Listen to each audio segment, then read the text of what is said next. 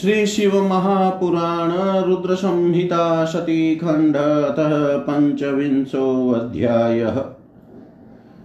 श्री शिव के गोलोक धाम में श्री विष्णु का गोपेश के पद पर अभिषेक, श्री राम द्वारा सती के मन का संदेह दूर करना, शिव द्वारा सती का मानसिक रूप से परित्याग। श्रीरामुवाच एकदा हि पुरा देवी शम्भुः परं श्रुतिकृत।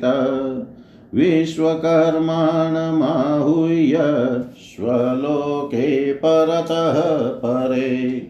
तेन स्वधेनुशालायां कारयामाश विस्तृतं रम्यं च भवनं सम्यक् तत्र सिंहासनं वरं, तत्र छत्रं महादिव्यं, सर्वदाद्भुतमुत्तमं कारयामाश विघ्नार्थं, शङ्करो विश्वकर्मणा शक्रादीनां जुहावाशु समस्तान् देवतागणान्।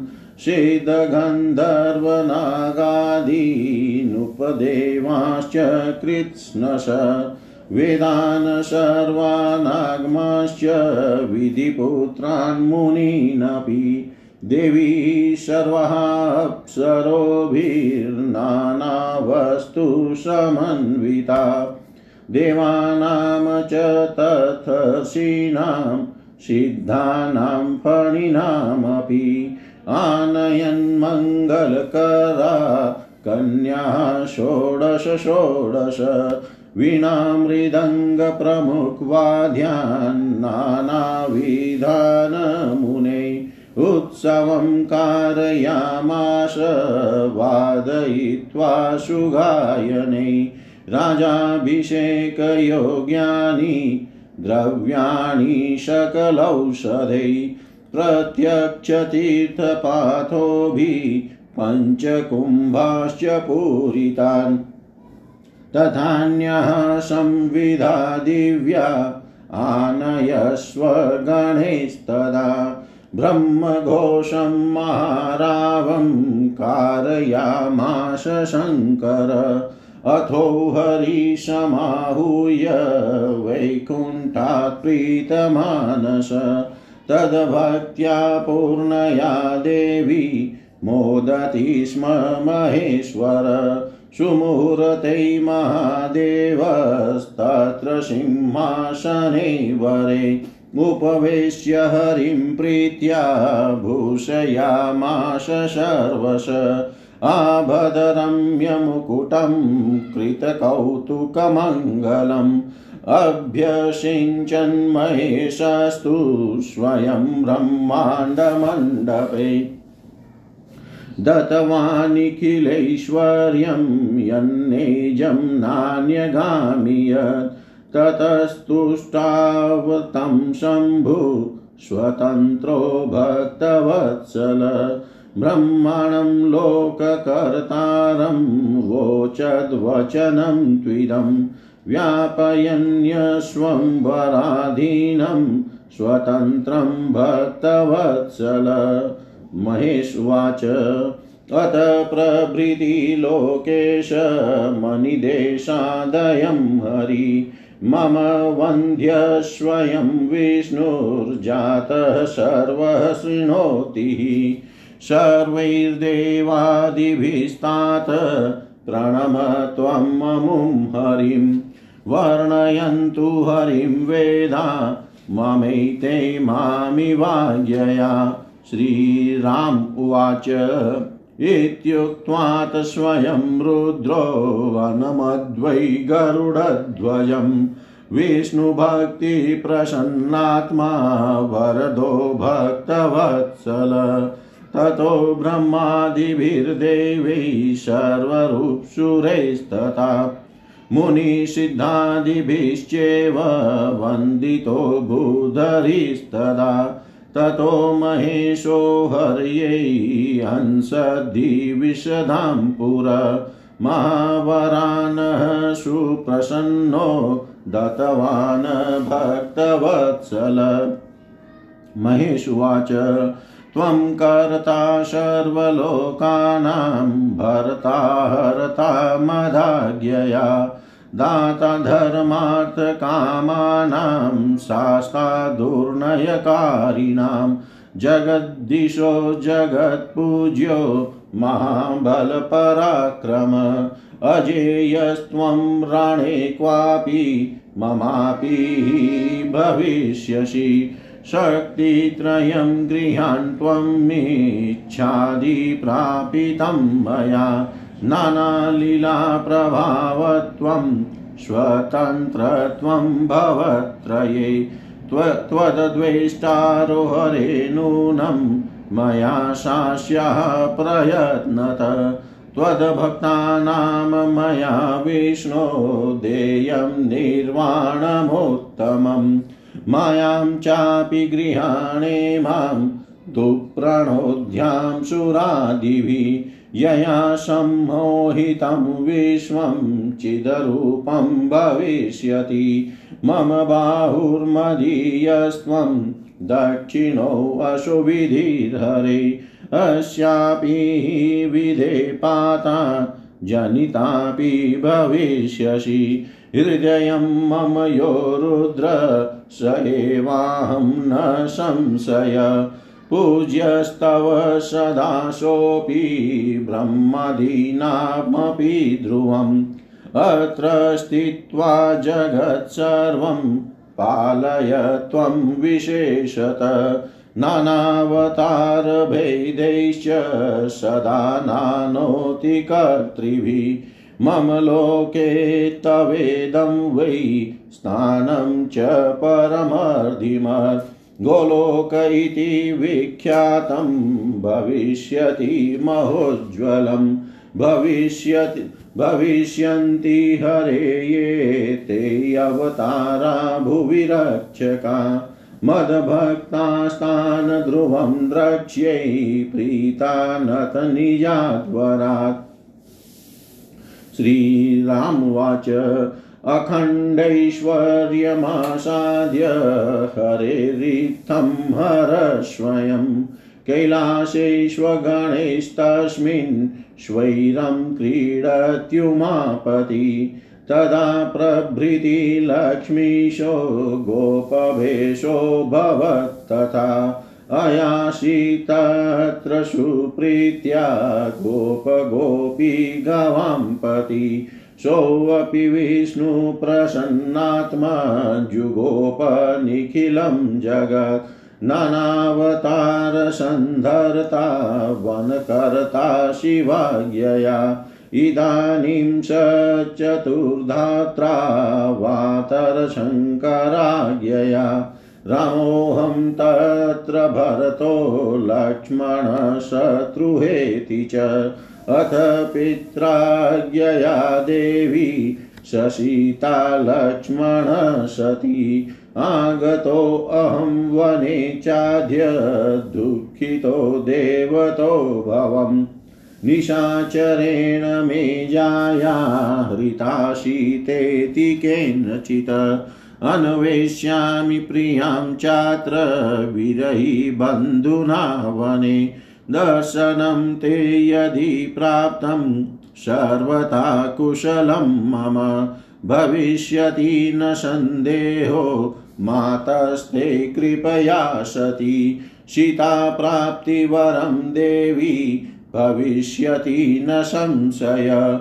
तं हत्वा दुःखदं पापं, राक्षसं त्वदनुग्रहात् महद्भाग्यं ममाद्येव यद्यकाष्ठां कृपां युवां, यस्मिन् सकरुणौ स्यातां स धन्यपुरुषो वर। इत्थमाभास्य बहुधा सुप्रणम्य सतीं शिवाम् तदाज्ञया वने तस्मिन् विचचार रघुद्वः।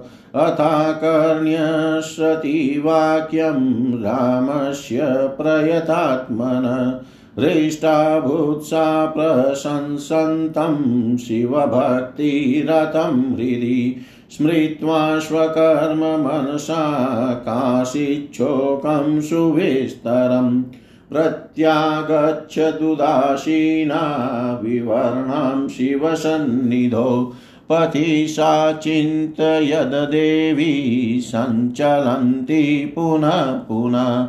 नाङ्गीकृतं शिवोक्तं मे रामं प्रतिकुधीकृता।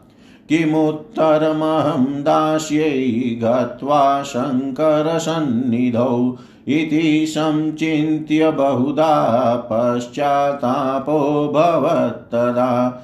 गत्वा शम्भुसमीपं च प्रणनाम शिवं हृदा। विष्णु विष्णवदना शोकव्याकुला विगत्प्रभा। अथं तां दुःखितां दृष्ट्वा पप्रच्छ कुशलं हर। प्रोवाच वचनं प्रीत्या तत्परीक्षा कृता कथम्। श्रुत्वा शिववचो नाहं किमपि प्रणतानना सती शोकविषण्णा सातस्तौ तत्र समीपत अथ ध्यात्वा महेशस्तु बुबोधचरितं हृदा दक्षजाया महायोगी नानालीलाविशारद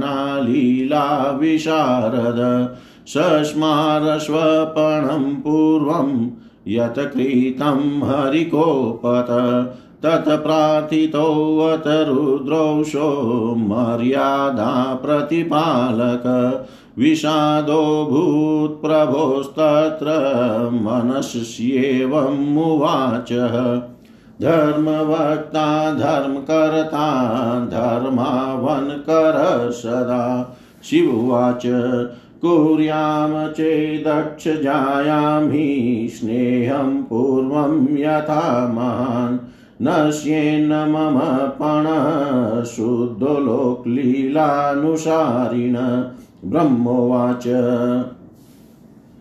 इतं विचार्य बहुधा हृदा तामत्यजत् सतीं पणं न नाशयामाश वेदधर्मप्रपालक। ततो विहाय मनसा सतीं तां परमेश्वर। जगाम स्वगिरिं भेदं जगावद्दास हि प्रभु। चलन्तं पतिते व्योम वाण्युवाच महेश्वरम्। सर्वान् संस्रा सर्वान् संस्रावयस्तत्र दक्षजां च विशेषत। व्योम वाण्युवाच धन्यस्त्वं परमेशान त्वत्समोऽध्य तथापण न कोऽप्यन्यस्त्रिलोकेऽस्मिन् महायोगी महाप्रभु। ब्रह्मोवाच। श्रुत्वा व्योमवचो देवी शिवं पप्रच विप्रभा कम्पणं कृतवानाथ, ब्रूहि मे परमेश्वर।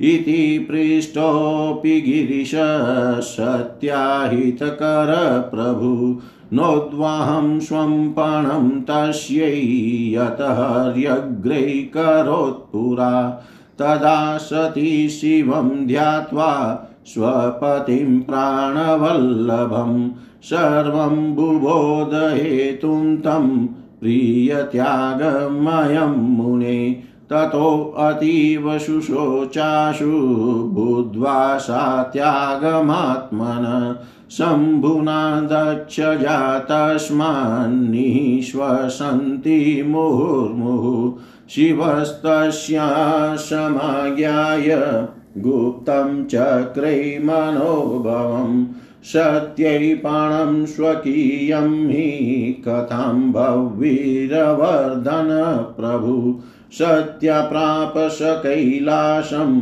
कथयन् विविधा कथा वरे स्थित्वा निजं रूपं दधौ योगी समाधिभृत् तत्र तस्थौ सती धाम्नि महाव्याकुलमानसा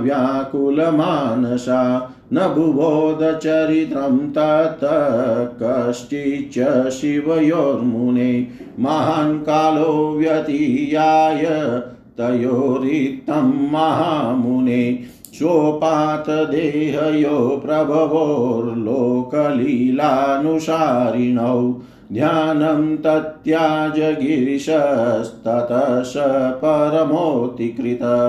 तज ज्ञात्वा जगदम्बाहि सती तत्र जगामसा। ननामात शिवं देवी हृदयेन विधूयता आसनं दत्तवान् शम्भु स्वसमुकुदारधि कथयामास सुप्रीत्या कथावर्णिर्मनोरमा निशोकां कृतवान् सद्यो, लीलां कृत्वा च तादृशीं पूर्ववत्सा सुखं लेभे तत्याज स्वपणं न नेत्याश्चर्यं शिवे तात, मन्तव्यं परमेश्वरे इतं शिवा शिवकथां वदन्ति मुनयो मुने किल केचिद्विद्वांसो वियोगश्च कथं तयो?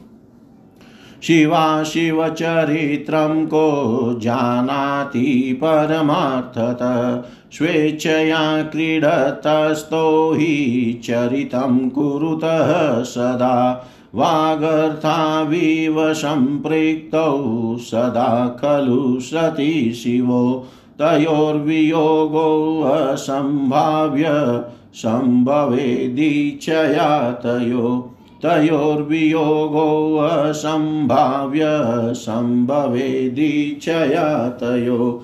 जय जय श्री शिवमहापुराणे द्वितीयायां रुद्रसंहितायां द्वितीयै सतिखण्डे सतीवियोगो नाम पञ्चविंशोऽध्यायः सर्वं श्रीशां सदाशिवार्पणम् अस्तु ॐ विष्णवे नमः ॐ विष्णवे नमः ॐ विष्णवे नमः। पंचविंशो अध्याय, श्री शिव के गोलोक धाम में श्री विष्णु का गोपेश के पद पर अभिषेक, श्री राम द्वारा सती के मन का संदेह दूर करना, शिव द्वारा सती का मानसिक रूप से परित्याग, हिंदी भावा श्री राम बोले देवी, प्राचीन काल में एक समय परम सृष्टा भगवान शंभु ने अपने परम धाम में विश्वकर्मा को बुलाकर उनके द्वारा अपनी गौशाला में एक विस्तृत तथा रमणीय भवन बनवाया और उसमें एक श्रेष्ठ सिंहासन का भी निर्माण कराया। उस सिंहासन पर भगवान शंकर ने विघ्न निवारणार्थ विश्वकर्मा द्वारा एक छत्र बनवाया जो बहुत ही दिव्य सदा के लिए अद्भुत था और परम उत्तम था। उसके बाद उन्होंने इंद्र आदि देवगणों, सिद्धों, गंधर्वों, नागों तथा संपूर्ण उपदेवों को भी शीघ्र वहाँ बुलवाया। समस्त वेदों, आगमों ब्रह्मा जी के पुत्रों, मुनियों तथा अप्सराओं सहित अनेक प्रकार की वस्तुओं से युक्त समस्त देवियों को भी आमंत्रित किया। इनके अतिरिक्त देवताओं, ऋषियों, सिद्धों और नागों की मंगलकारिणी सोलह सोलह कन्याओं को भी बुलवाया। हे मुने उन्होंने वीणा मृदंग आदि नाना प्रकार के वाद्यों को बजवा कर सुंदर गीतों द्वारा महान उत्सव कराया। संपूर्ण औषधियों के साथ राज्यभिषेक के योग्य द्रव्य, प्रत्यक्ष तीर्थों के जलों से भरे हुए पाँच कलश तथा बहुत सी दिव्य सामग्रियों को भगवान शंकर ने अपने पार्षदों द्वारा मंगवाया। और वहाँ उच्च स्वर से वेद मंत्रों का घोष करवाया। हे देवी, भगवान विष्णु की पूर्ण भक्ति से महेश्वर देव सदा प्रसन्न रहते हैं। इसलिए प्रश्नचित होकर वैकुंठ धाम से हरि श्री हरि को बुलाकर शुभ मुहूर्त में उन्हें श्रेष्ठ सिंहासन पर बैठा कर महादेव जी ने स्वयं ही प्रेम पूर्वक उन्हें सब प्रकार के आभूषणों से विभूषित किया। उनके मस्तक पर मनोहर मुकुट बाँध कर और उत्सव मंगलाचार करके महेश्वर ने स्वयं ब्रह्मांड मंडप में श्री हरि का अभिषेक किया और उन्हें अपना वह सारा ऐश्वर्य प्रदान किया जो वे दूसरे को नहीं देते थे। तदनंतर भक्तवत्सल स्वतंत्र शंभु ने श्री हरि का स्तवन किया तत्पश्चात अपनी पराधीनता भक्त परवशता को सर्वत्र प्रसिद्ध करते हुए लोक करता ब्रह्मा जी से कहा, महेश्वर बोले लोकेश आज से मेरी आगे आके अनुसार ये विष्णु हरि स्वयं मेरे वंदनीय हो गए। इस बात को सभी सुन लें। हे तात, आप संपूर्ण देवता आदि के साथ इन श्री हरि को प्रणाम कीजिए और ये वेद मेरी आज्ञा से मेरी ही तरह इन श्री हरि का वर्णन करे।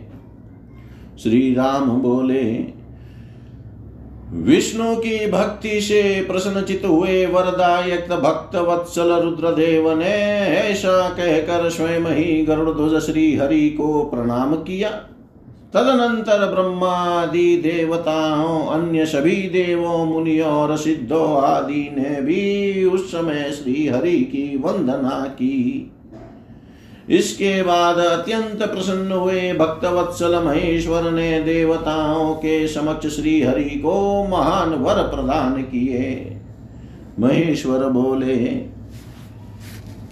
हे हरे, आप मेरी आज्ञा से संपूर्ण लोकों के कर्ता, पालक संहारक धर्म, अर्थ, काम के दाता तथा अन्याय करने वालों को दंड देने वाले होंगे। आप महान बल पराक्रम से संपन्न जगत पूज्य जगदीश्वर होंगे और कहीं कहीं मुझसे भी अजय अजय होंगे। आप मुझसे मेरी दी हुई तीन प्रकार की ये शक्तियाँ ग्रहण करें। इच्छा आदि की सिद्धि, अनेक प्रकार की लीलाओं को प्रकट करने की शक्ति और तीनों लोकों में नित्य स्वतंत्र रहने की शक्ति। हे हरे, आपसे द्वेष करने वाले निश्चय ही मेरे द्वारा प्रयत्न पूर्वक दंडनीय होंगे। हे विष्णु, मैं आपके भक्तों को उत्तम मोक्ष प्रदान करूँगा।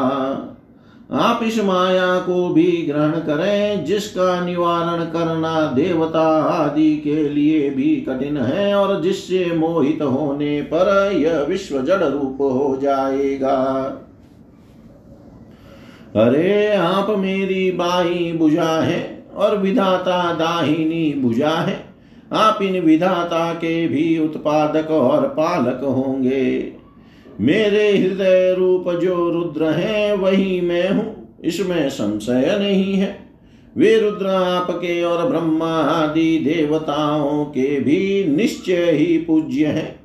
आप यहाँ रहकर अनेक प्रकार की लीलाएँ करने वाले अपने विभिन्न अवतारों द्वारा विशेष रूप से संपूर्ण जगत का पालन करें मेरे लोक में आपका यह परम वैभवशाली और अत्यंत उज्जवल स्थान गोलोक नाम से विख्यात होगा। हे हरे भूतल पर जो आपके अवतार होंगे, वे सबके रक्षक और मेरे भक्त होंगे। मैं उनका दर्शन करूँगा, वे मेरे वर से सदा प्रसन्न रहेंगे। श्री राम जी बोले इस प्रकार श्री हरि को अपना अखंड ऐश्वर्य प्रदान कर उमापति भगवान हर स्वयं कैलाश पर्वत पर रहते हुए अपने पार्षदों के साथ स्वच्छंद क्रीड़ा करने लगे। तभी से भगवान लक्ष्मीपति ने गोप वेश धारण कर लिया और वे गोप गोपी तथा गौओं के अधिपति होकर बड़ी प्रसन्नता के साथ वहाँ रहने लगे। वे विष्णु भी प्रसन्नचित होकर समस्त जगत की रक्षा करने लगे। वे शिव जी की आज्ञा से नाना प्रकार के अवतार धारण करके जगत का पालन करने लगे। इस समय वे श्री हरि भगवान शंकर की आज्ञा से चार रूपों में अवतीर्ण हुए हैं। उनमें एक मैं राम हूँ और भरत लक्ष्मण तथा शत्रुघ्न है। हे देवी, हे सती मैं पिता की आज्ञा से सीता और लक्ष्मण के साथ वन में आया हूँ और भाग्यवश इस समय मैं दुखी हूँ। यहाँ किसी निशाचर ने मेरी पत्नी का हरण कर लिया है और मैं विरही होकर भाई के साथ वन में अपनी प्रिया की खोज कर रहा हूँ। ये सती, हे मात, जब आपका दर्शन प्राप्त हो गया तब आपकी कृपा से सर्वदा मेरा कुशल ही होगा, इसमें संदेह नहीं है। हे देवी, आपका दर्शन मेरे लिए सीता प्राप्ति का वर स्वरूप होगा।